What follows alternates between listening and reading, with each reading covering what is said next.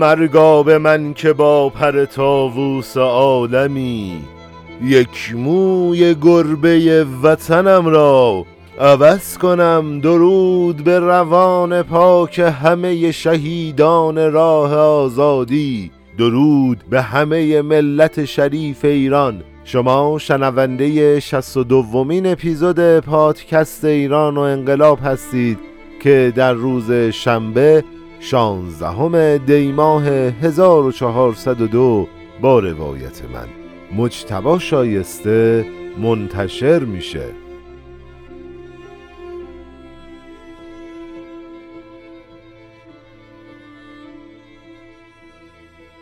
خب بالاخره ما همونطور که توی اپیزود قبل بهتون وعده داده بودیم ویژه برنامه تحلیلی سیاسیمون رو توی این اپیزود تقدیم شما می‌کنیم.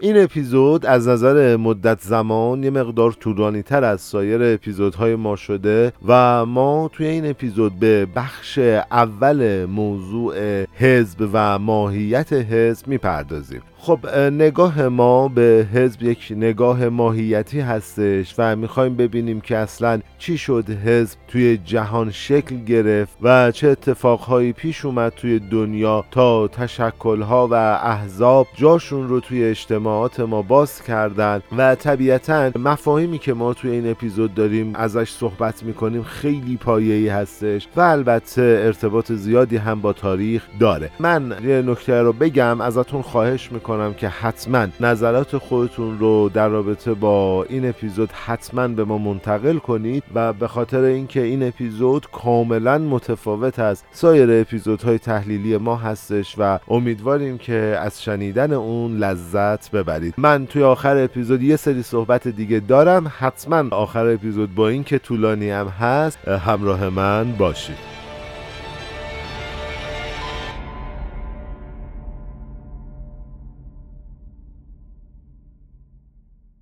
من تشکر می‌کنم از سعید عزیزم که توی این برنامه کنار ما هستش و ازش می‌خوام که خیلی مختصر خودش رو معرفی کنه تحصیلاتش چی هست و بریم سراغ شروع برنامه. ممنونم عزیز دلم. سلام عرض می‌کنم خدمت همه مخاطبین عزیز. من سعید نیکخو دانشجوی علوم سیاسی هستم کارشناسی و کارشناسی ارشد رو در رشته اندیشه سیاسی خوندم و الان هم مشغول هستم به دکترا. همچنان جویای این معارف هستم در دانشگاه تهران. در خدمت بسیار علی ممنونم ازت. سعید جان حالا با توجه به برنامه هایی که از ما هم شنیدی می‌دونی که ما وارد مباحث حزب شدیم توی ایران. و خب من همیشه توی این مباحث سوالم این بودش که واقعا این رفتاری که توی ایران شکل گرفته رو ما می‌تونیم بگیم حزب بوده یا نه؟ حتی یه قسمتی از تاریخ میگه که ما معروف شدیم به پارتی بازی. یعنی هر کسی نمی‌دونم اصطلاحش درسته یا نه از مادرش قهر می‌کرده می‌رفته یه حزب تاسیس می‌کرده. بعد می‌رفته کل دنیا جار می‌زده آقا ما حزب فلانیم. ولی یه سری رفتارا حزبی نیست. مثلا از نظر من حالا و جلوتر صحبت هم می‌کنیم. مثلا میگه آقا به توافق نرسیدن که اینا از شوروی پول گرفتن رفتن جدا شدن یه حزب دیگه زدن. این رفتارا حالا خیلی زیاد بوده و منم فعلا نمی‌خوام در رابطه با اینا صحبت کنم. من می‌خوام ببینم اصلا حزب یعنی چی؟ با توجه به اتفاقاتی که از امروز به بعد تاریخی ما اتفاق میفته یعنی بحث کودتا و ملی شدن صنعت نفت و اینها و شکلگیری حزب توده سرکوبش و یه سری موارد دیگه. می‌خوایم ببینیم اصلا حزب چیه و توی دنیا ما به چی میگیم حزب؟ اگه رسیدیم بیایم ببینیم که اصلا تو ایران حزب داشتیم تا حالا الان نه. تا سال 57 که انقلاب دوم رخ داده یا نه. حالا از هر جایی که دوست داری بحث شروع کن تا بعد ببینیم چطور میشه. بله خیلی هم عالی و ممنون. بحث بسیار جذاب و جالبی رسیده گفتگوتون و به نظرم خیلی خوبه که ریشه ای بتونیم ما در مورد این مسئله صحبت کنیم. من مقدمتا یه نکته بگم که در اندیشه و فلسفیدن یکی از نکاتی که باعث میشه یک اندیشمند از یک شخص عوام یا حتی خواص جدا بشه به اصطلاح سقراطی بررسی کردن مفاهیمه. این یک ضرب المثل در اندیشه که می‌پرسن که آیا شما مفاهیم رو سقراطی بررسی می‌کنی یا نه. نمی‌دونم که چقدر حوصله مخاطبین ما بکشه. من یه مقداری در مورد این روند توضیح میدم و بعد طبق فرمایش شما وارد بحث حزب میشه فقط برای اینکه روی کرده خودم رو معرفی بکنم من از اون گونه های در حال انقرازی هستم که مفاهیم رو به شکل وسواسگونه ای از ریشه ریشه ریشه تبار محل تولدشون بررسی می‌کنن. بله. و اینکه چرا به این میگن دقت سقراطی؟ به خاطر اینه که سقراط این گونه بود. سقراط که پدر فلسفه امروزی ما محسوب میشه تنها کاری که کرد این بود که می‌رفت و با جامعه خودش در آتن روبرو می‌شد و از اونها سوال می‌پرسید. می‌دونید شما سقراط خیلی تنبل بوده یعنی ما نوشته ای از سقراط نداریم به اون صورت. هر آنچه هست گفتگوهای اونو باقی افراد نوشتن و ضبط کردن که مؤثرترینشون افلاتون بود. برای همین سقراط ما چیز زیادی ازش در دست نداریم اما قدر مسلمش اینه که او مثلا می‌رفته وقتی که آدم ها می‌خواستن برن بلیت تهیه بکنن یا هر چیزی که اون روز اسمش بوده برای دیدن اون جنگ های نمایشی. اونجا می ایستاد و می‌پرسید که چرا برای این کار هزینه می‌کنید. اونا می‌گفتن که چون ما دوست داریم. و رد می‌خواستن بشن. سقراط جلوشون رو می‌گرفت می‌گفت چرا این رو دوست داری؟ و بعد اونها توضیح می‌دادن که مثلا ما به هیجان میاییم بعد می‌پرسید که چرا فکر می‌کنی هیجان خوبه؟ و اونها می‌گفتن که خب به خاطر اینکه سرگرم میشیم می‌پرسید چرا فکر می‌کنی بقیه باید در استخدام در بیان برای سرگرم کردن تو و اینقدر چرا چرا چرا چرا تا همیشه سوال رو میرسونده به اینکه آیا این کار عادلانه است؟ حتی در مورد پوشش هم نقل شده که این کارو می‌کرده. وقتی یه عده‌ای یه شکل خاص میپوشیدن میره میگه آقا چرا اینجوری میپوشی؟ بعد میگه آقا چون به این دلیل مثلا. دوباره اون دلیل رو نقض می‌کرده. هی با یک دقت های وسواسگونه ای و حرف سقرات اینه که تمام حرکات ما لاجرم می‌رسه یا به عدالت یا به ظلم. به شرط اینکه بهش دقت کنیم. خب فارغ از این قصه یک عنوانی شکل می‌گیره در فلسفیدن و اندیشیدن به اسم دقت سقراطی. که چیکار می‌کنه؟ که میاد یک به یک مباحث رو ریشه یابی می‌کنه و از تبارش سوال می‌پرسه. به عنوان مثال که نزدیکشم برای مخاطبین به بحثمون دوستان با این اپیزودها اومدن تا رسیدن به حزب. من می‌خوام اعلام بکنم که اگر من مهمان این جلسات هستم دقتهای من از بعد سقراطیه. یعنی من نمیام حزب رو تعریف کنم مثل ویکیپدیا و بعد برم سراغ تاریخچش در غرب و بعد طبعا در شرق نه ما می‌پرسیم که چرا انسان حزب رو به وجود آورد و چرا بهش نیاز پیدا کرد و چرا نیازش رو در ایجاد حزب دید و چگونه حزب اون نیاز رو برطرف کرد و بعدش کجاها این تفکر شکست خورد کجاها پیروز شد و غیره. دقت کنید عزیزانی که مخاطب ما هستند اگر این سوال ها در این صد سال در ایران پاسخ داده می‌شد شاید حزب گرهی از کار ما باز می‌کرد. یعنی ما اگر میپرسیدیم که ما چرا نیازی به حزب داریم چرا حزب تشکیل میشه کارایی حزب چیه و غیره اون موقع ما شاید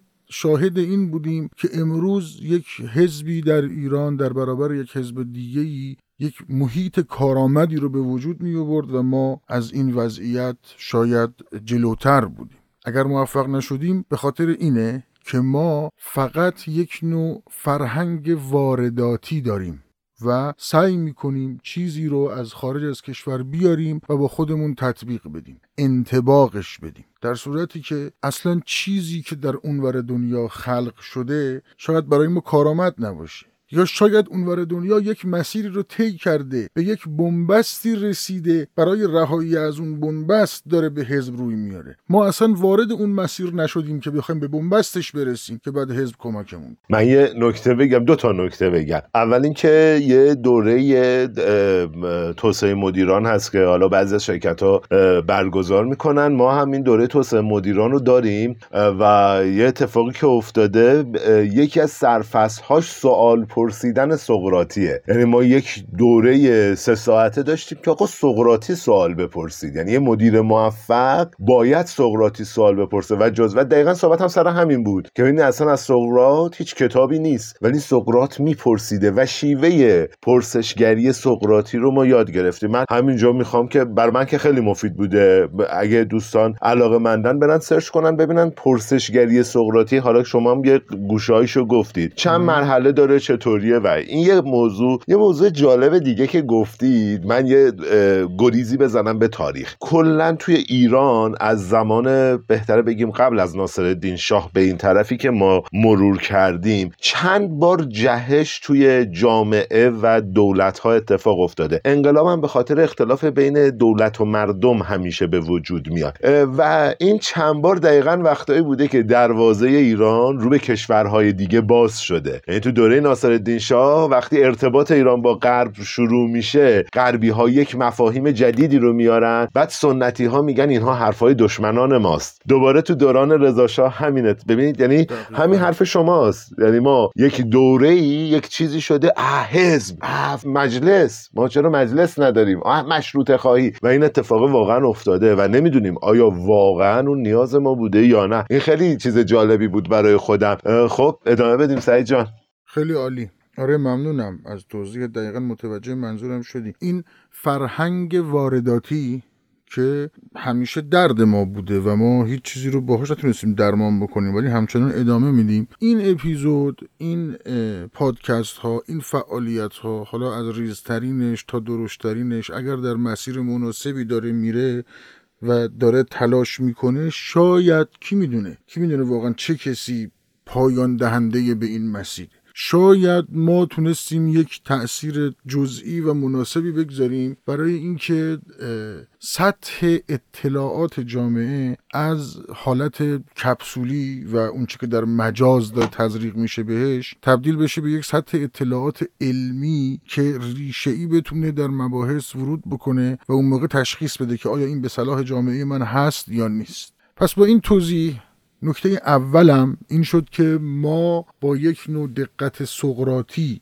وارد در مباحث میشیم. حالا می‌خوایم در مورد حزب صحبت بکنیم. باید ببینیم ریشه به وجود اومدن یک چنین مفهومی در جهان چی بوده؟ چرا جامعه جهانی در غرب رفت به سمت حزب؟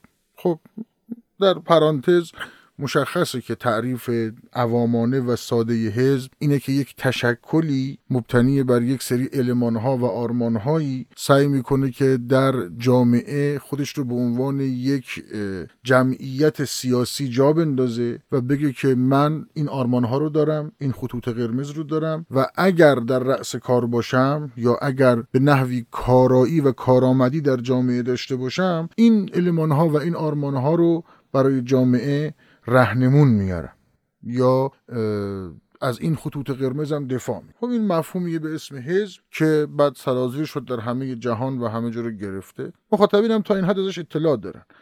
اما چرا جامعه جهانی به این سمت رفت؟ برای پاسخ به این سوال ما باید خیلی فلشبک بزنیم. خیلی عقبتر خیلی خیلی عقبتر. یک قاعده جذاب تاریخی رو که در فلسفه تاریخ بهش می‌پردازن باید مطرح بکنیم مبتنی بر این قاعده در فلسفه تاریخ ما می‌فهمیم که چرا حزب داره شکل می‌گیره. ما در تاریخ انسان رو تقسیم می‌کنیم به انسان قبل از رونسانس و بعد از رونسانس باز اینجا مقدمتا برای دقیق تر شدن موضوع باید بگم که مخاطبین عزیز چون تاریخ یک علم محدود نیست و نه ابتدا داره و نه انتها. اولین کاری که یک تاریخ شناس یاد می‌گیره اینه که تاریخ رو تقطیع بکنه و قطع قطعه اون رو بررسی بکنه. حتی این یک مسابقه است که کدوم تاریخ شناس موفق میشه بهتر از بقیه و شفافتر از بقیه تاریخ رو قطعه قطعه بکنه. تاریخ رو تقطیع بکنه. ویلدورانت به خاطر دقت در نظریه هایی که در مورد تاریخ داده یا وقایع نگاری هایی که کرده ویلدورانت نشده. ویلدورانت هنرش اینه که تاریخ رو زیبا تقطیع می‌کنه. اینجوری که شما می‌تونی اون رو محدد کنی محدود کنی و به یاد بسپری هیرودوت اولین کسیه که این کاری کرده و بعدها هم خیلی ها انجام دادن. اما هنر این که تاریخ رو تو بتونی با المانهایی که مشترک بین همه باشه تقطیع بکنی این باعث میشه که بتونی در علم تاریخ سرآمد باشی. یکی از هایی که باهاش تاریخ رو تقطیع می‌کنن قطعه قطعه می‌کنن و بررسیش می‌کنن و میگن انسان قبل از این حادثه و بعد از این حادثه متفاوت بود مسئله رنسانس. خب شاید هزار تا پادکست لازم باشه ما فقط بیایم در مورد رنسانس صحبت کنیم که بله. اصلا این چه مفهومیه چه نامیه از کجا اومده و چه اتفاقی رو رخ داده. اما اون قدری که مشترک بین همه هست فهمش رنسانس توفق و پیروزی علم بر خداست. این ریشه رن science. رنه در زبان ایتالیایی یعنی پیروزی. رن science هم که یعنی علم. رن science یعنی پیروزی علم. پیروزی علم بر چی؟ بر خدا. و منظورشون هم از خدا پاپه. و اون خداوندگاری که در قرون وسطا پاپ ها معرفی می کردند خب انسان تقسیم می شود به انسانی که تابع کتاب خداست و انسانی که تابع ساینسه تابع علم. معنای رونسانس اینه. یعنی قبل از رونسانس چی درست بود؟ آنچه که در کتاب خدا بود. یا هرچی پاپ می‌گفت. یا هر چیزی که پاپ می‌گفت. و پاپ ادعا می‌کرد که من چیزی رو میگم که در کتاب خدا هست. یعنی من سخن خدام دیگه. من سخن خدام من گالیله چرا شهید میشه؟ شهید علم. گالیله گالیله به نظریه دست پیدا می‌کنه که اون نظریه در کتاب خدا انکار شده. حرف خدا رو نقض کرده دیگه. حرف خدا رو نقض می‌کنه. پس ببینید ما وقتی که میگیم کتاب خدا منظورمون نعوذ بالله این قرآن نیست. یا مثلا آن انجیلی که مخاطبین مسیحی ما اعتقاد دارن که آقا یک مسیحی بوده و این رو برده نه از لحاظ تاریخی وقتی که میگن یک جنگی بین کتاب خدا و کتاب ساینس وجود داره منظورشون اینه آموزه های چند صدعی کلیسا در قرون وسطا در برابر آموزه هایی که نواندیشان نوکشیش یا نواندیشانی که به علم تجربی اعتقاد داشتن در اون زمان سعی کردن و اونها رو بیان کردن این دوتا کتاب دائما با هم در جنگ و همیشه حق با خداست. این یک چیز قطعیه.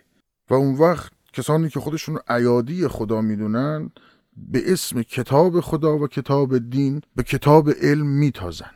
و این انقدر ادامه داره و این ظلم انقدر وحشتناک میشه زیاد خواهی های کلیسا اونقدر زیاد میشه که من دیگه نمی‌خوام اطاله کلام بکنم. میگم اگر یک زمانی مسئله رونسانس بود بیایم مفصل در موردش صحبت کنیم.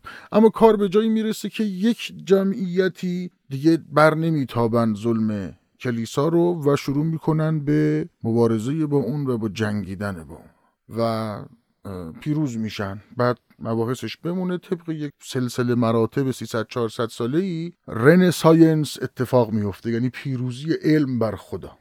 این یه دفعه نبوده دیگه. یعنی یه مدت زمانی آره. طول می‌کشه. سه سده طول می‌کشه. نزدیک 300 سال این مسیر آرام آرام داره. یعنی ببینید سد یه جا ترک می‌خوره ولی سد مسیحیت به اسم کلیسا خیلی مستحکم بوده. یه جا ترک می‌خوره و دو سه قرن طول می‌کشه تا این دیگه به طور کامل فروپاشی می‌کنه و اون رنسانس اتفاق میفته. برای همین شما تمام آثار تاریخی مربوط به رنسانس رو اگر مطالعه بکنید هیچ کس نمی‌تونه یک زمان و یک ساعتی بگه مثلا بگه آقا فلان ساعت جنگ جهانی تموم شد. فلان روز دیوار برلین ریخ اما در مورد رنسانس اینو نمی‌تونه بگه. یعنی همشون براشون یه بازه 50 ساله 100 ساله 200 ساله. حالا هر کی طبق تحلیل های و توضیحاتی که داشته و تحقیقاتی که داشته این رو که شاید گسترشش رو بیشتر بدونه. اما در توی یک بازه ای کتاب خدا در برابر کتاب علم شکست می‌خوره و کتاب علم پیروز میشه. رن ساینس اتفاق میفته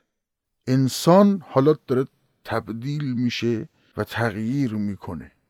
بله اول اندیشمندانی از انسانها تغییر کردن و اومدن ضرباتشون رو به کلیسا زدن. وقتی کلیسا داره فرو میریزه کم کم جامعه هم از شدت ظلم و فقر و باقی مسائل روی آورده به این نظریات جدید و دیگه کلیسا رو آب برد.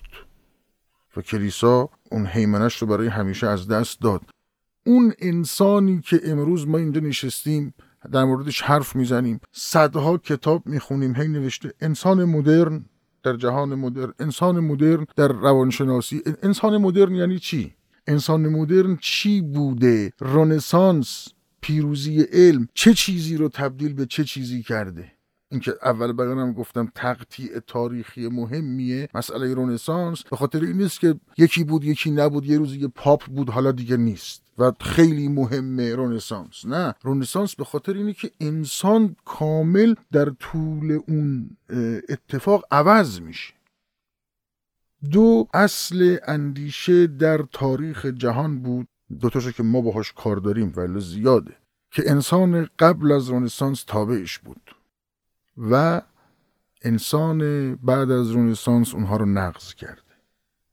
قبل از رونسانس سوال اصلی و نهادینه بشر این بود که وظیفه من چیه؟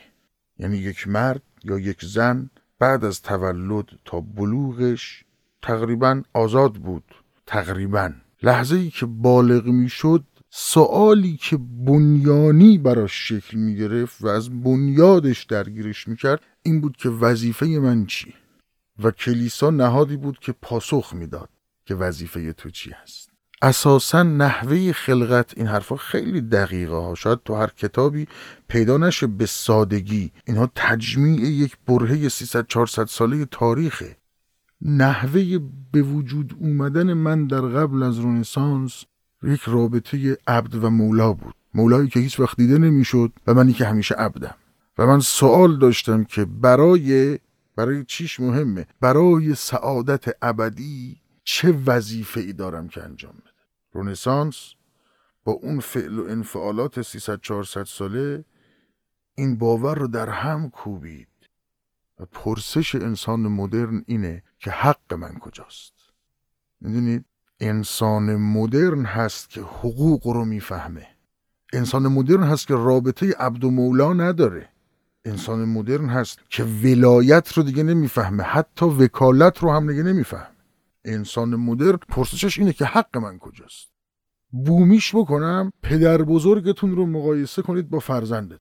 پدر بزرگ شما چجوری میزیست؟ وقتی پنجره رو باز می‌کرد پدر بزرگ من نگاه می‌کرد که آقا آفتاب قائم شده یا نه؟ اگر شده من الان گردنم گیر مولاست.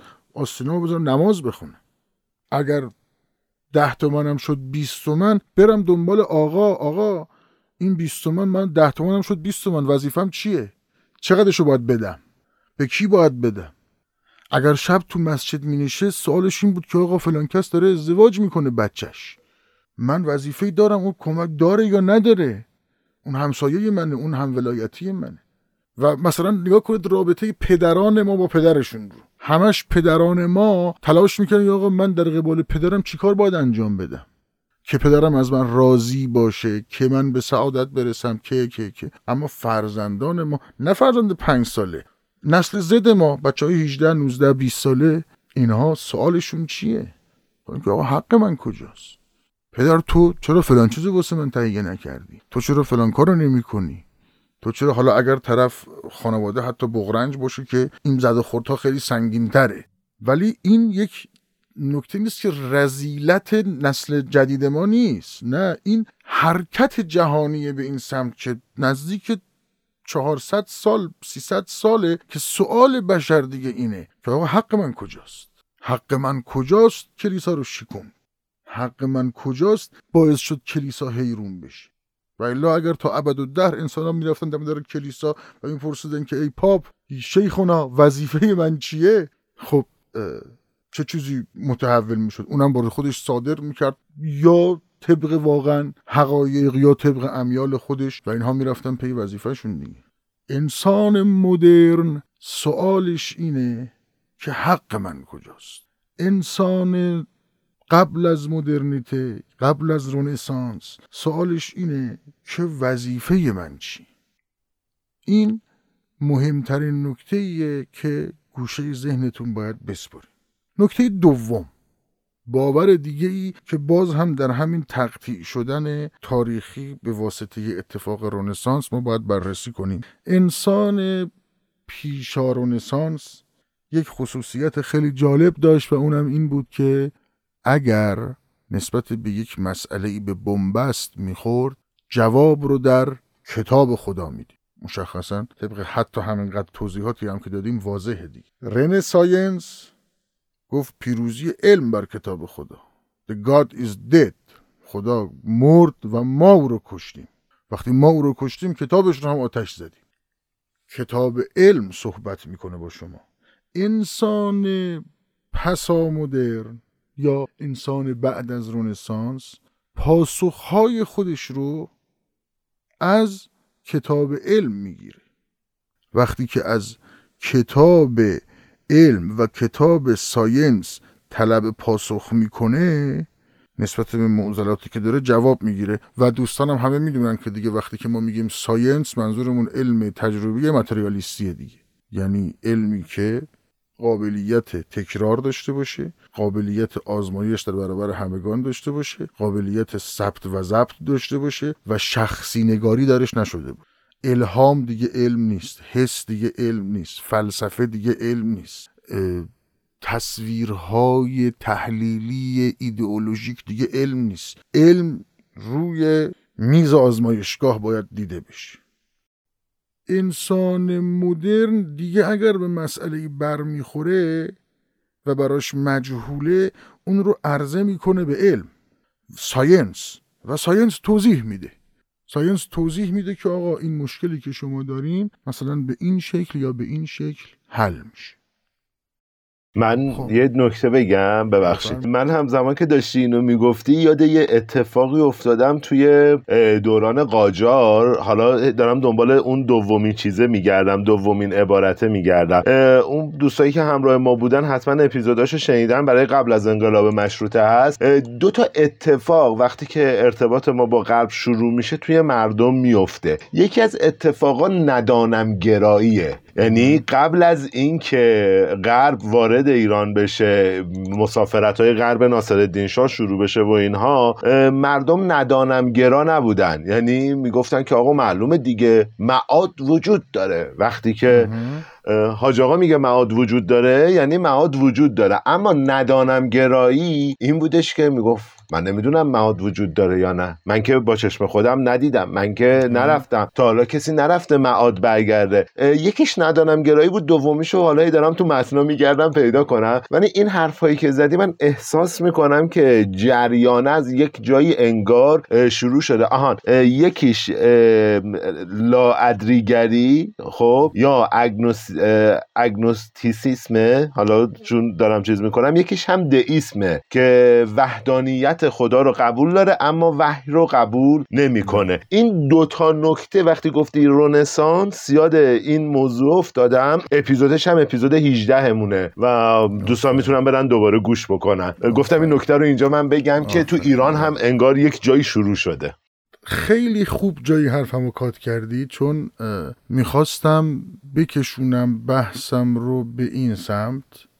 که شاید مخاطب الان براش جذاب این حرفا. اما هی داریم که آقا چه ربط به حزب داره اینا این چی می‌خواد بگه؟ خب اینا رو شنیدین؟ یعنی شفاف شد برای بررسی حزب داریم تلاش می‌کنیم بفهمیم این حزب از کجا در اومده اصلا.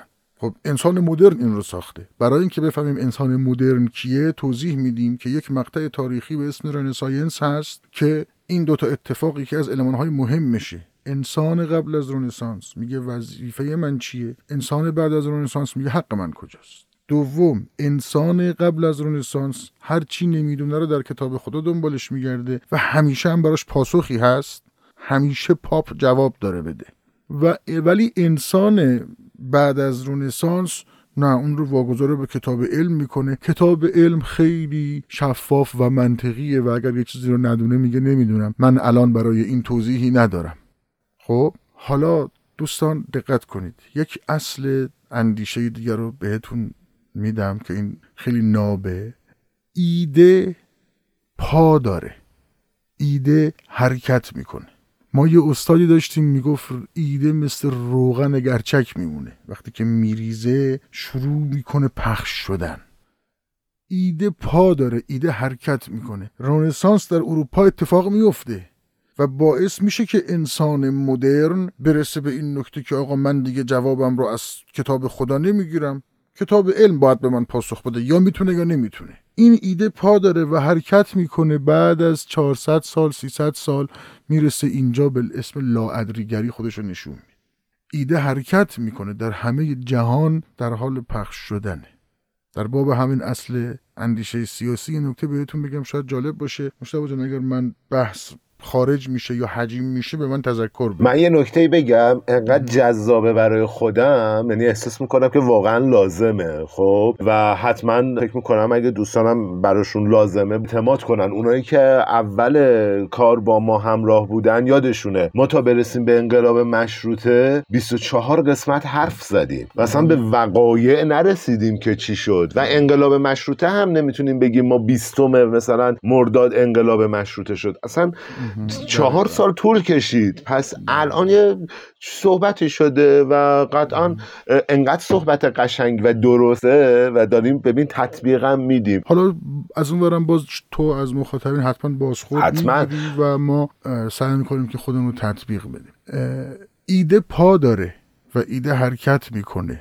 در اثبات این نکته بر اندیشه سیاسی به این اصل دقت کن. همیشه ایده در یک جایی متولد میشه ولی قلش در یک جای دیگه است. اگر ایده در جایی که متولد میشه همونجا بمانه و رشد بکنه هرگز به قله نمی‌رسه و میمیره. ببینید محمد ابن عبدالله در مکه ظهور می‌کنه. ایده اسلام در مکه به وجود میاد. این ایده پا داره و حرکت می‌کنه. هرگز حجاز به عنوان قله تمدن اسلامی نبوده. درسته. قله تمدن اسلامی رو در ایران یا در مصر دنبالش میگرده. درسته. رن science رنه یه کلمه ایتالیاییه. همه چیز از فلورانس شروع میشه و همه چیز در کوچه پس کوچه های روم داره به وجود میاد. همه اتفاقات داره در ایتالیا میفته و ما این ایده پا داره. ما تجسم صحیح جامعه مدرن رو اولین بار در پارلمان در انگلستان داریم و انگلستان به عنوان یک کشور مدرن دیده میشه. صنعتگرایی در انگلستان و در همون ایتالیا رشد می‌کنه ایدهش ایده پایان ایدئولوژی و آغاز تکنولوژی. اینها در انگلستان و ایتالیا به وجود میاد اما انقلاب صنعتی در فرانسه میفته جالب. آره جمهوری اسلامی کجا متولد میشه؟ در ایران. قلش کجاست؟ حزب الله لبنان. حزب الله لبنان از ما انقلابی تره. این می‌خوام بگم که دوستان یک مقداری از ابعاد سیاسی فاصله بگیرن از جناح بازی ها این خاصیت ایده است. ایده پا داره. ایده حرکت می‌کنه. جناب آقای خمینی می‌تونه الان شاداب باشه از این جهت که یقین می‌کنه آقا ایدهش در محل تولدش نمرد. تو کوچه پس کوچه های قوم در 15 خرداد یک ایده متولد شد. حالا یه ذره قبلتر یه ذره بعدش سال 42 ولی قلش در بیروته. قلش در یمنه. ایده پا داره ایده حرکت می‌کنه. ایده جهان مدرن و انسان مدرن از اروپا حرکت می‌کنه به تمام جهان. داخل پرانتز اگر می‌خواید بدونید ایده با چه ابزارهایی بال و پر پیدا می‌کنه یا پا پیدا می‌کنه و حرکت می‌کنه می‌تونید همین مقالات رو در این زمینه در مورد ایده و نحوه پراکندگیش سرچ بکنید. اما مهمترینش تعاملات اقتصادی. جنگ ها جنگ. چرا ما اینقدر چپیم؟ چون خیلی با شوروی جنگیدیم. این چپ و راستم باید بهش برسیم آره, آره، چون من انقدر تو اپیزود قبلی خیلی ناخداگاه گفتم من با چپا مشکل دارم. بعد حالا واقعا شایدم بعدا بفهمم نه خودم چپم میگم با چپا مشکل دارم. این خاصیت انسانیه. و حتما باید به اینجا هم برسیم. آره. و خیلی خوب شد که گفتی که ولی واقعا چپیم. ایران یعنی همین آره آره ایران یعنی حداقل در اون زمان که اصلا حزب خواست شکل بگیره ما مسئله جوندارمون در احزاب حزب رستاخیز و حزب توده بود که اینا همشون گرایشات مارکسیستی داشتن. ایده مارکسیست چرا اینقدر تو ایران سرازیر شد؟ به خاطر اینکه ما انقدر با اونا جنگیده بودیم انقدر هی رفت و آمد بود انقدر مهاجرت بود انقدر زد و خورد بود این ایده به واسطه به واسطه جنگ به واسطه معامله به واسطه سیاحت اینها منتقل میشه. چند بار توی همین گفتگومون گفتی از فرنگ رفتن و غرب رفتن زمان عهد ناصری عهد ناصری یکی از المانهاش ایجاد سیاحتنامه هاست دیگه. سیاحتنامه حاجی واشنگتن فلان فلان فلان. اینا این سیاحتنامه ها اینا همون بال و پر و همون پاهاییه که اینا ایده داره پیدا می‌کنه و داره منتقل میشه. پس ایده انسان مدرن به عنوان اولا انسانی که میگه حق من کجاست و دوما انسانی که اگر سوالی داره از ساینس از علم دریافت می‌کنه این ایده ریخت و حرکت کرد به واسطه سیاحتنامه ها و جنگ ها و غیره وارد ایران شد. اما سوال اینجاست.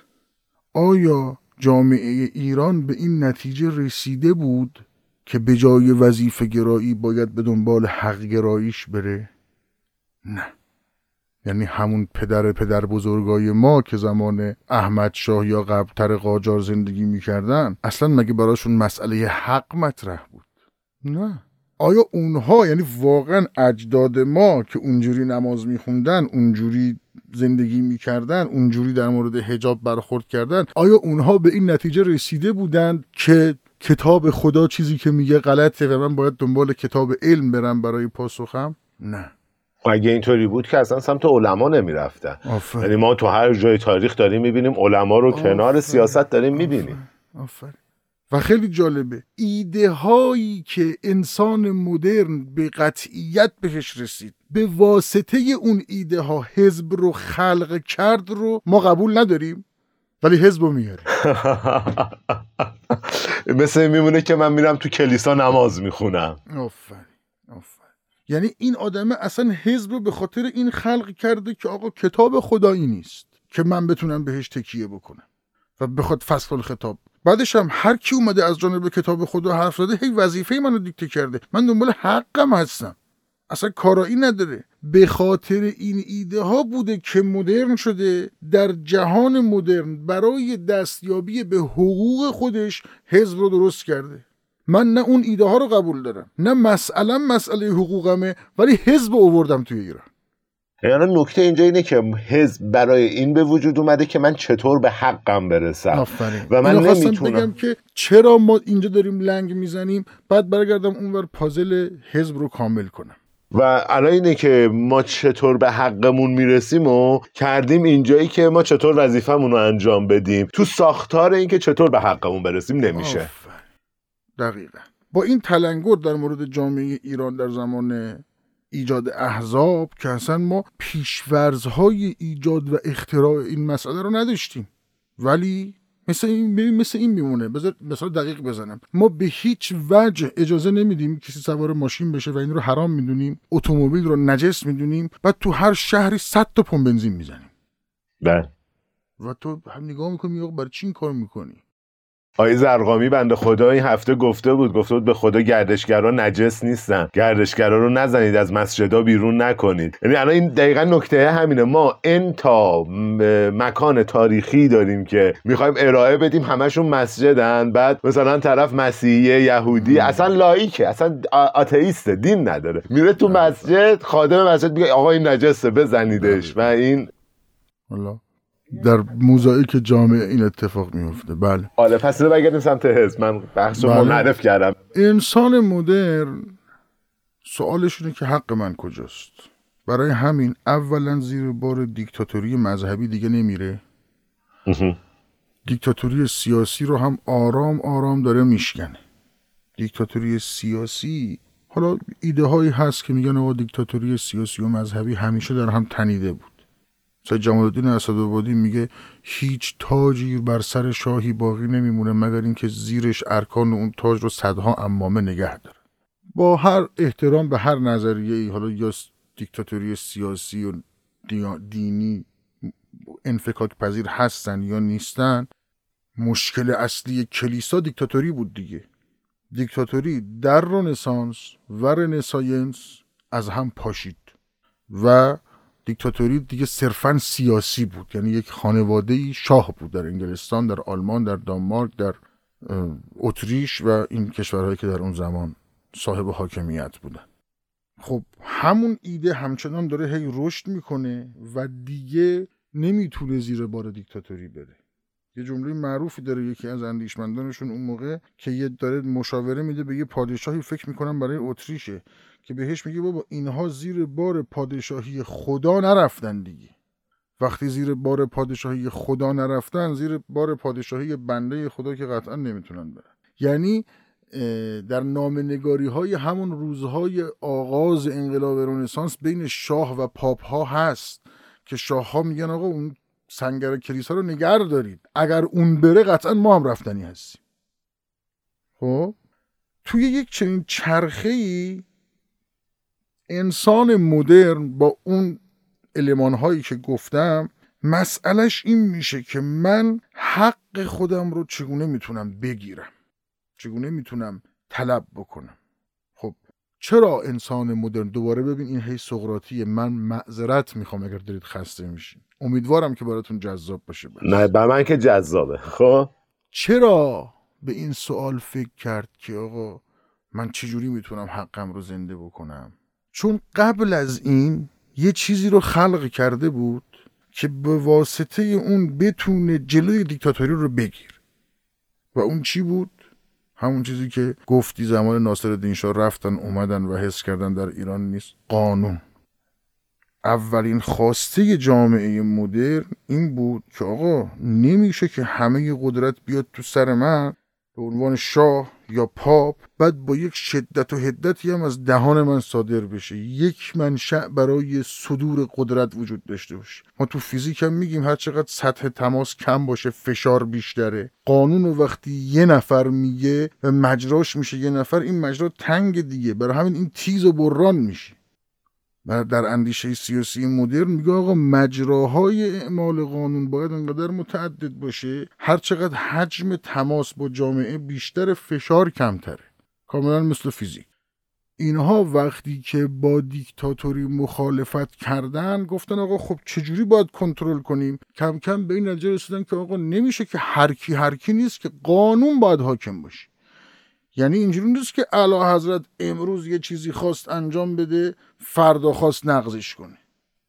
اعلی حضرت الان طبق میلش خواست. نه دیگه میل و امیال و خواسته ها کار نیست. قانون حاکمه. اینا شروع کردن قانون های ابتدایی رو نوشتن. خب؟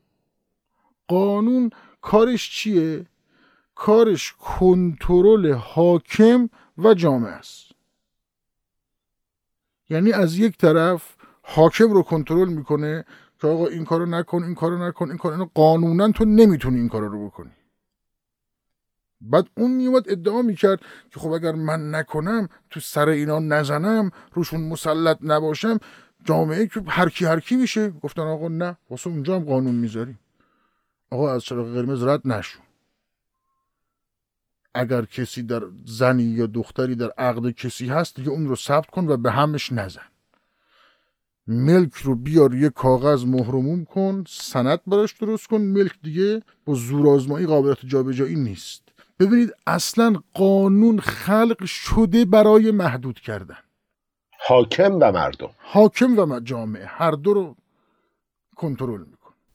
بچه یادشونه دیگه ما تو اپیزود قبل گفتیم مصدق یه نطقی کرده بود گفته بودش که شاه اگر می‌خواد کنترل ارتش رو به دست بگیره اوکی بگیره ما مشکلی نداریم. ولی مسئولیت الان با وزراست. شاه هم باید مسئولیت رو بپذیره. اگر شاه مسئولیت رو پذیرفت ما مثل وزرا باید شاه رو جابجا جا بکنیم. این همون قانون است. این قانون.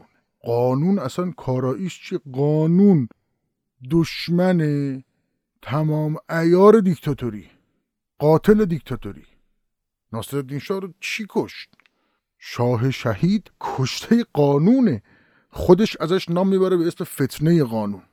میگه من این دریچه ها رو باز کردم هزینه کردم شما ها رفتید خارج از کشور اومدید. حالا واسه من ارد قانون می‌دید. چه کار کرد با مستشار بعد از انتشار اون کتاب یک کلمه؟ حالا دوستان برن مستشار دوله رو مطالعه کنن و کتاب یک کلمه رو.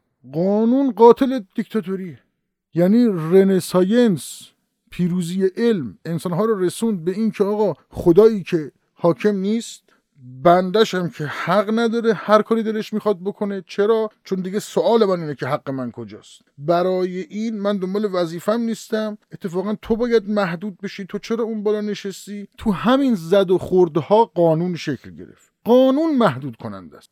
هر موقع حرف از قانون می‌زنن یعنی تو چه کارهایی رو نباید بکنی؟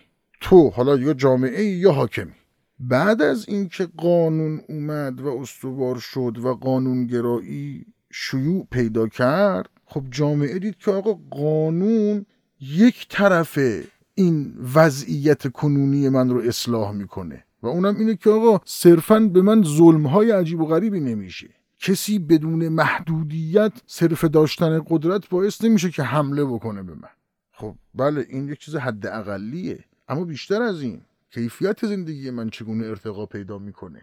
با این پرسش من که حق من کجاست؟ برای گرفتن حق من از مجامع قانونی که در حاکمیت وجود دارن من نیازمند به ها و سخنگوها هستم. برای اینکه این سخنگوها به نمایندگی از من بتونن در برابر قانون بیستن در یک زد و خوردی در بالای نظام حق و قانون با همدیگه گلاویز میشن. قانون و وکلای قانون سعی می‌کنن نظم رو برقرار کنن. وکلای مردم که حقوق مردم مد نظرشونه سعی می‌کنن واسه مردم احقاق حقی بکنن. و قاعده هیوم کاملا درسته. در واپسین انسان تاریخش ببینید میگه هر چقدر در بالای هرم زد و خورد وحشتناکتر و شدیدتر بشه موزاییک جامعه امنه.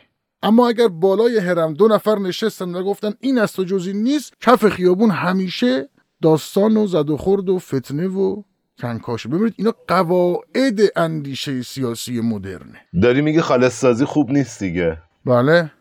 خیلی خوب. بگذریم. من دو تا نکته بگم. به جای خیلی خوبی رسیدیم. دوست دارم یه 7 ده دقیقه آینده یه جوری جمعش بکنیم برای اپیزود بعدی. خب چون جا اونجاییه که می‌خوای بگیم های مختلف باید در مقابل قانون بیستن و حرف بزنن. فکر کنم نزدیک داریم میشیم به احزاب. و بقیهش بشه برای هفته بعدی. اگه میشه به اون جنبندیه برسیم سعید جان و برای اینکه جنبندی ذهنی خودم هم بگم این شکلی شد که قانون ما رو محدود می‌کنه. حالا ما باید بتونیم حقمون از قانون بگیریم. طیف های مختلف نگاهی تو جامعه وجود داره. این طیف ها باید برن زد و خورد کنن تا بتونن قانون رو درست شکل بدند. ما به اینجا رسیدیم. بله. درسته؟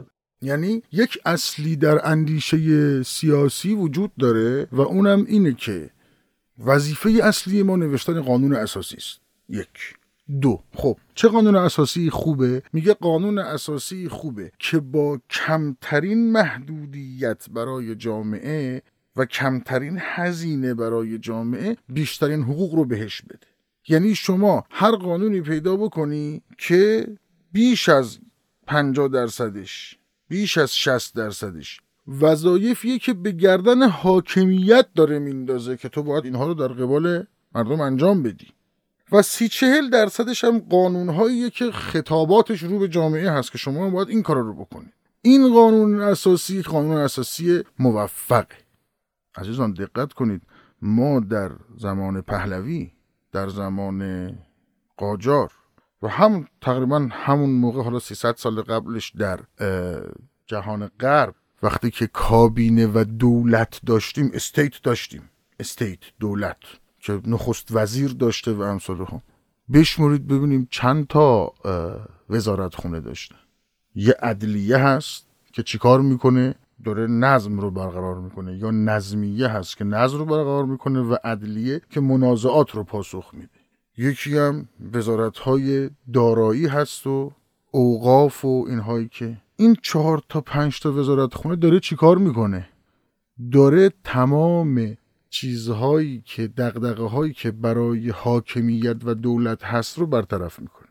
اما انسان مدرن وقتی که استیت به معنای دولت مدرن رو خلق می‌کنه میگه تو باید وزارت راه داشته باشی. راه به تو مربوطه. کشاورزی به تو مربوطه. برق به تو مربوطه. فاضلاب به تو مربوطه. پیاز من فروش نرفت به تو مربوطه. چغندر من خراب شد به تو مربوطه. آب کثیف شد به تو مربوطه بارون نمیاد به تو مربوطه. توی حاکم.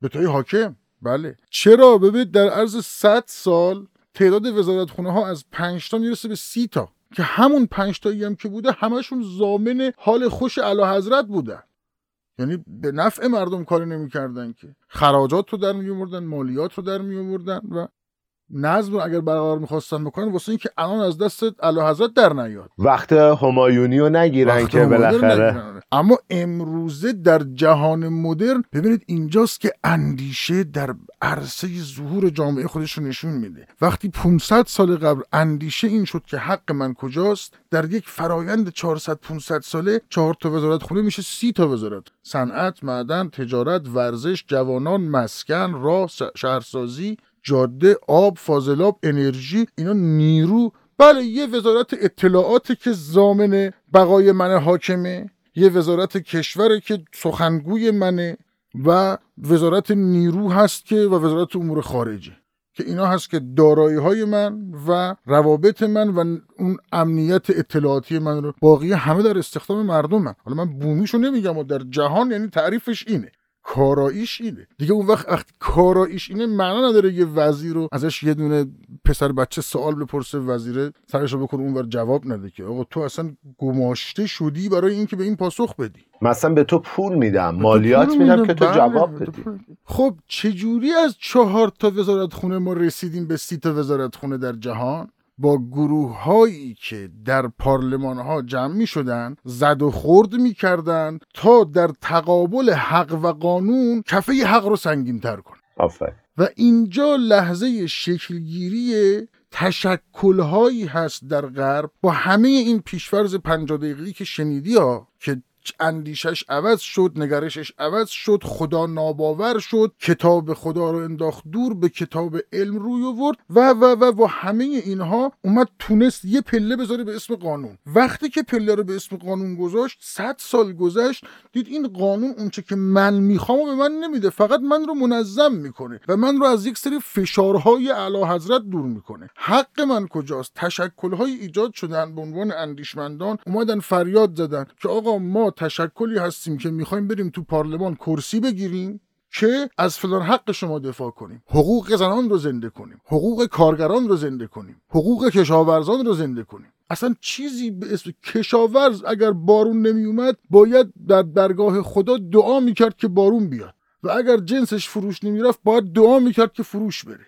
ولی در جهان مدرن اون حقوقی داره که با... اگر آب نمیاد تو باید آب برسونی حاکم. و اگر فروش نمیره تو باید زمانت فروشش رو انجام بدی حاکم.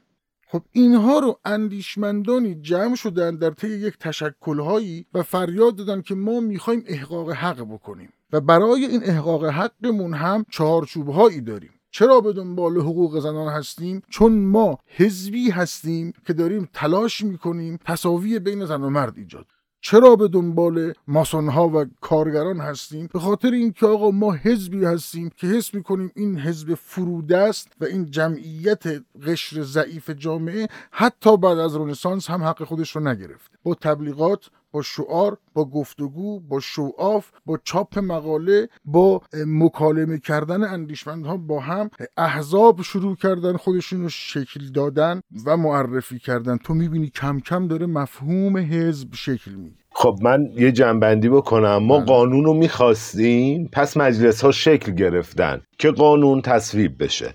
وسط این تصویب قانون مردم اومدن گفتن خب این چه کاریه؟ الان شاه داره دیکتاتوری می‌کنه. ما هنوز به حقمون نرسیدیم. یعنی می‌رفتن به شاه می‌گفتن که جنسمون فروش نرفته. شاه میگفتش که دعا کنید فروش بره. می‌گفتن آب نداریم. می‌گفتن دعا کنید بارون بیاد. یا مثلا می‌گفتن که دارو نیست. می‌گفتن دعا کنید دارو برسه یعنی منظورم اینه که رسیدن به اینجایی که سیاستمدار رو باید پاسخگو کنن. نمیشه که بگه برید دعا کنید ببینیم چی میشه. اینکه چرا به این نتیجه رسیدن که سیاست مدار باید پاسخگو کنن. برای این من 45 دقیقه حرف دارم که اپیزود بعدی حتما می‌زنم. آره من دقیقا می‌خوام ب... می‌خواستم به همینجا برسم که الان ما تازه رسیدیم به اینجایی که این دعواها توی مجالس شروع شده. داره شکل می‌گیره. این اتفاقه. یه چیزی بگم. واقعا ما از حزبی چی نفهمیدیم. ما حزب انگار فک و فامیلی بودیم که دور هم جمع شدیم. الان داری حال... می‌فهمی آره الان دارم می‌فهمم اول زدی چقدر حقیقیه؟ یعنی چقدر فاصله داره. یعنی کدوم من معذرت می‌خوام از شنونده ها معذرت می‌خوام. کدوم یکی از سران احزاب تاریخ ما؟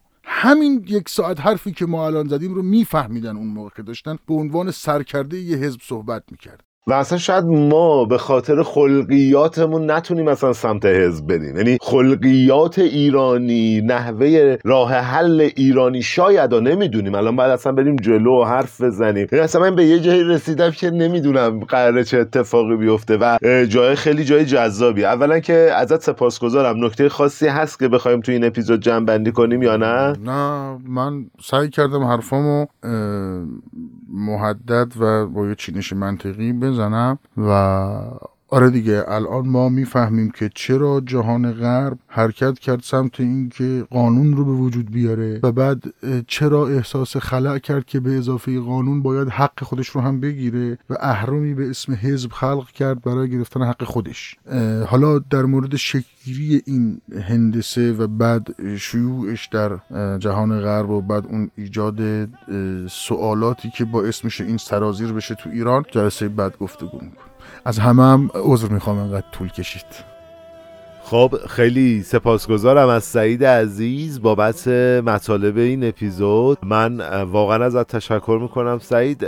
می‌خوام بگم که توی یه برنامه خیلی فشرده ما با سعید هماهنگ شدیم. امروز بلا فاصله از سفر که رسیدن اومدن استودیو و ما این اپیزود رو ضبط کردیم. برای اپیزود بعدی ما برنامه ریزی می‌کنیم و حتما در کنار سعید خواهیم بود و اینجا یه گپ و گفتی خواهیم داشت و مطالبش رو منتشر خواهیم کرد. نکته ای که وجود داره اینه که من ازتون می‌خوام حتما نظرات خودتون رو برای ما در رابطه با این اپیزود بفرستید. آدرس کانال تلگراممون توی توضیحات اپیزود هست. از اونجا هم منابع موسیقی و ویدیوهایی که ما توی اپیزود صوتهاش رو منتشر می‌کنیم رو می‌تونید پیدا کنید. هم آدرس ارتباط با ما اونجا هستش. می‌تونید از اون طریق به ما پیام بدید و در رابطه با انتقادات و پیشنهاداتتون با ما صحبت کنید. نکته دومی که دارم اینه که ما از هفته بعد برمیگردیم سراغ کتاب ایران و انقلاب. اما توی اپیزود قبل بهتون توضیح دادیم. ما یک فصل رو که خیلی نزدیک هست به ماجرای کودتا الان ازش گذر می‌کنیم و داریم میریم سراغ حزب توده. ما داستان حزب توده رو از کتاب ایران بین دو انقلاب از هفته بعدی شروع می‌کنیم تا یک جایی از سرکوب حزب توده که همزمان میشه با اتفاقات مربوط به ملی شدن صنعت نفت و کودتا رو جلو می‌بریم و از اونجا به بعد هم بلافاصله ویژه برنامه ملی شدن صنعت نفت ما شروع میشه که یه ویژه برنامه خیلی مفصل هست. فقط از کتاب دکتر آبراهامیان استفاده نکردیم. تیم